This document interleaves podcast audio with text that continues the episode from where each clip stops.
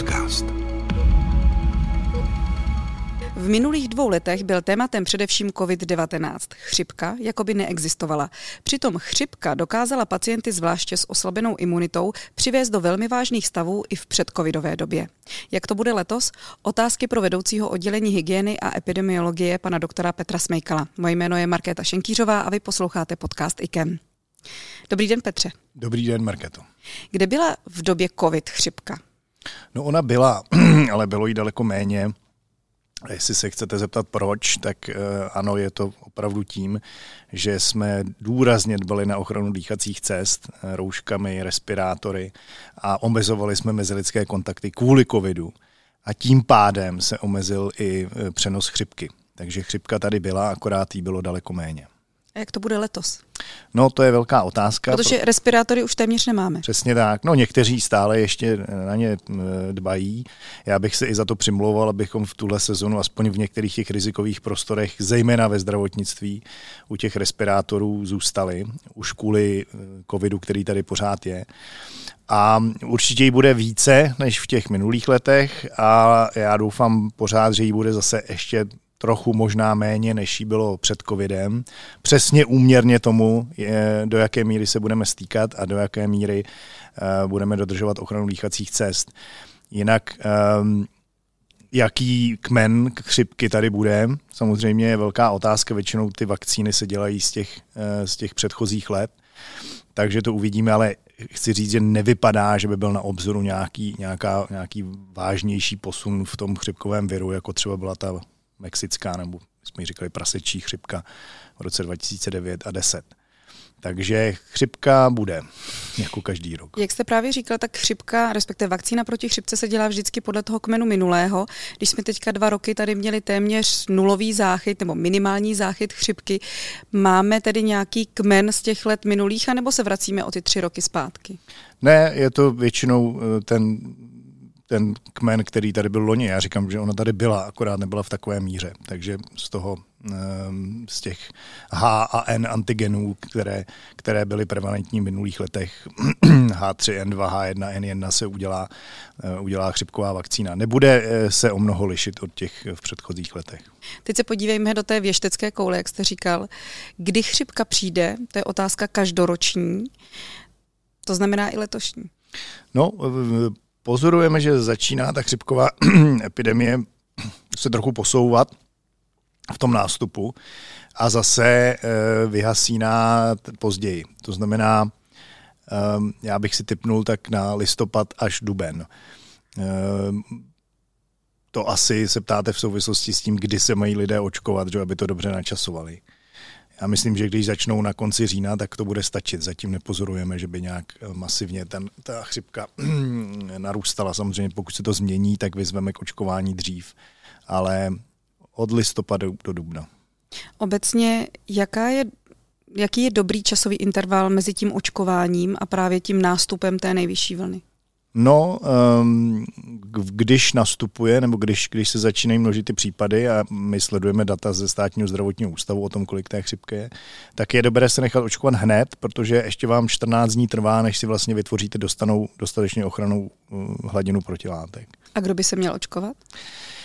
Jsou země, které doporučují očkování všem a já bych to vlastně taky doporučil všem, ale zejména, zejména jsou to ti starší, Eh, nad 60 let, nad 65 let rozhodně, ale nad 60 let. Pak jsou to ti ohrožení imunosupromovaní, jako jsou naši pacienti. A pak jsou to i malé děti. Tady oproti covidu chřipka eh, eh, dokáže opravdu potrápit i těžkým průběhem velmi malé děti. A poslední skupinou rizikovou jsou těhotné ženy. Proč je třeba se chřipky bát? A teď právě mluvím o tom, co se děje lidem nebo jaký mají průběh lidé, kteří se chřipkou nakazí. No, protože chřipka není žádná rýmička, jak někteří lidé myslí. Chřipka, kdo jí měl, tak si ji bude do smrti pamatovat. To je opravdu těžké virové onemocnění, které vás upoutá na lůžko, eh, takže vás bolí klouby, svaly, eh, máte vysokou teplotu, tyhle ty všechny příznaky viroz, které známe, ale v opravdu jako akcentované formě. A u některých lidí, ale to bylo zejména v těch letech toho, té, té vysoce virulentní, jako byla ta mexická chřipka, eh, i hodně lidí eh, u hodně lidí způsobovala těžký zápal plic, takže skončili na ventilátoru. To nechci strašit zase, ale může se to u těch slabších, zejména rizikových skupin stát, že ta chřipka vám poškodí i dolní cesty dýchací, to znamená hypoxie, respirační selhání. Pak postihuje i jiné orgány, tady je to zase trošku podobné jako COVID, i postižení myokardu, jako myokarditída nebo perikarditída může být. Tedy srdce. Tedy srdce, pardon. Eh, může, může ten chřipkový virus udělat. Takže není to, a pak ještě k tomu už těžkému virovému onemocnění se může přidružit, co si čemu říkáme bakteriální superinfekce, ještě do toho oslabeného organismu chytnete nějakou bakterii, takže proto i my říkáme vlastně vy starší, prosím vás nezapomeňte na chřipku, ale ještě na očkování na pneumokoka, což je vlastně nejčastější příčina těch bakteriálních zápalů plic nebo zánětů plic. Takže, eh, abych to uzavřel, není to žádná rýmička. Když se člověk nepřijde naočkovat, chytne chřipku, může jí také v úvozovkách nepřežít? No jasně. E, ty rizikoví imunosuprimovaní e, nemusí chřipku přežít a každoročně v té předcovidové době více než 1500 lidí v téhle zemi tu chřipku e, nepřežije. To je docela vysoké číslo. A chrání očkování úplně na 100%, nebo jsou tam samozřejmě výkyvy? Nikdy žádné očkování nechrání na 100%. Eh, a vždycky samozřejmě so, může být nějaká reakce na to očkování. To, ale ty, ten přínos toho očkování a ta ochrana očkování vám vy, neskutečně vysokou měrou, nevím, jak to mám říct, eh, zvyšuje šance na to, že, že to pro vás bude eh, vlastně lehká záležitost, to onemocnění, nebo neomocníte vůbec a e, ta imunita vám vydrží z největší pravděpodobností až do konce té, té sezóny, pokud to správně načasujete. Takže ta, ten přínos toho očkování převažuje jakákoliv rizika a jakákoliv samozřejmě i tu možnost, že vy tu imunitu, e, ne, že tu imunitu po tom očkování vaše tělo nevyrobí. I to se může stát, ale to jsou skutečně jako minima případů. Takže rozhodně doporučuji očkovat se i, i na chřipku, stejně jako na COVID. O covidu slyšíme poslední dva roky neustále ve smyslu i očkování, i úmrtí a podobně. V současné době nám tedy běží stále nějaká covidová nákaza, která se v současné době opět zvyšuje. Do toho nám začíná sezóna chřipky, která letos asi bude silnější, než byla v minulých letech.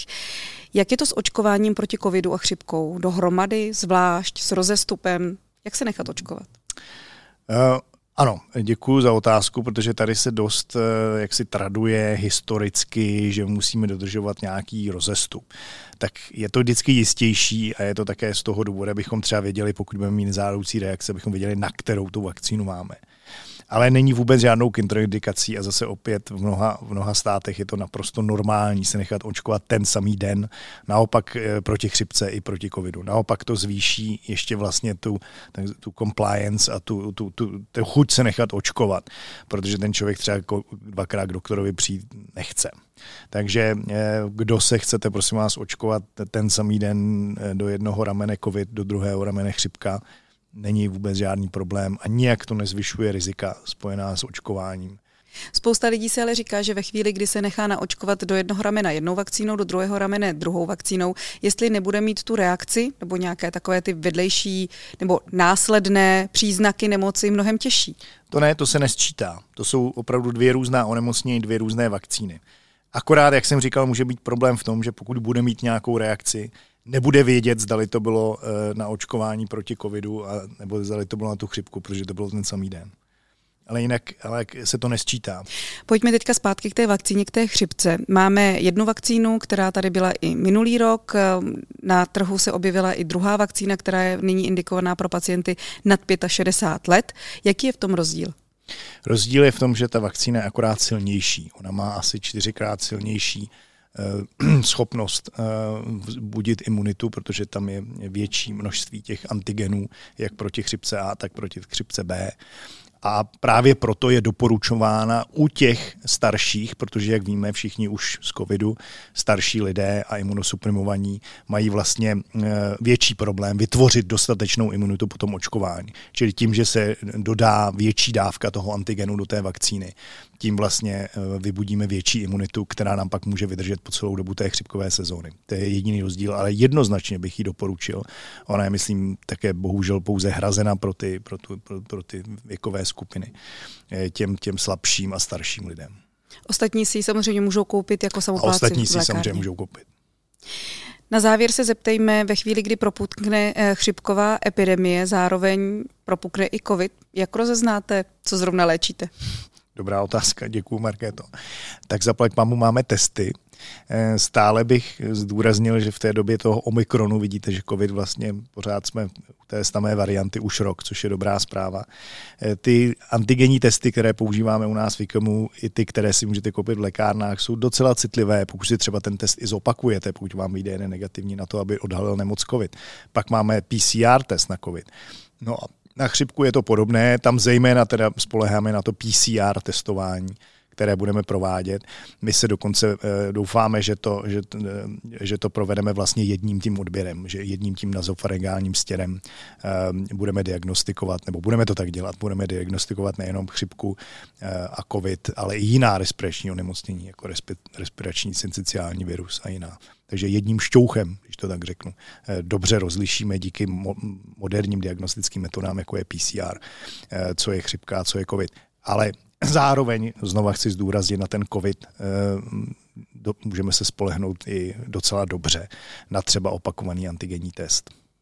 Pokud se podíváme na spektrum našich pacientů na závěr, komu byste doporučil, aby se nechal očkovat proti chřipce? No jak říkám, zejména. Já bych to v podstatě doporučoval všem, eh, eh, kdo se chce chránit proti chřipce, ale zejména těm starším nad 60 let, zejména eh, těm, který mají, kteří mají problémy s imunitou, vyjma těch starších, to znamená imunosuprimovaných po, po transplantaci na čekací listině, všem těm našim, když tak řeknu v úvozovkách, pacientům IKEMu. A pak bych eh, všem maminkám zvažoval a těhot, těhotným ženám eh, zvaž, bych silně doporučil, aby to očkování zvážili také říká pan doktor Petr Smejkal, vedoucí oddělení hygieny a epidemiologie IKEM. Díky, že jste přišel. Taky děkuju.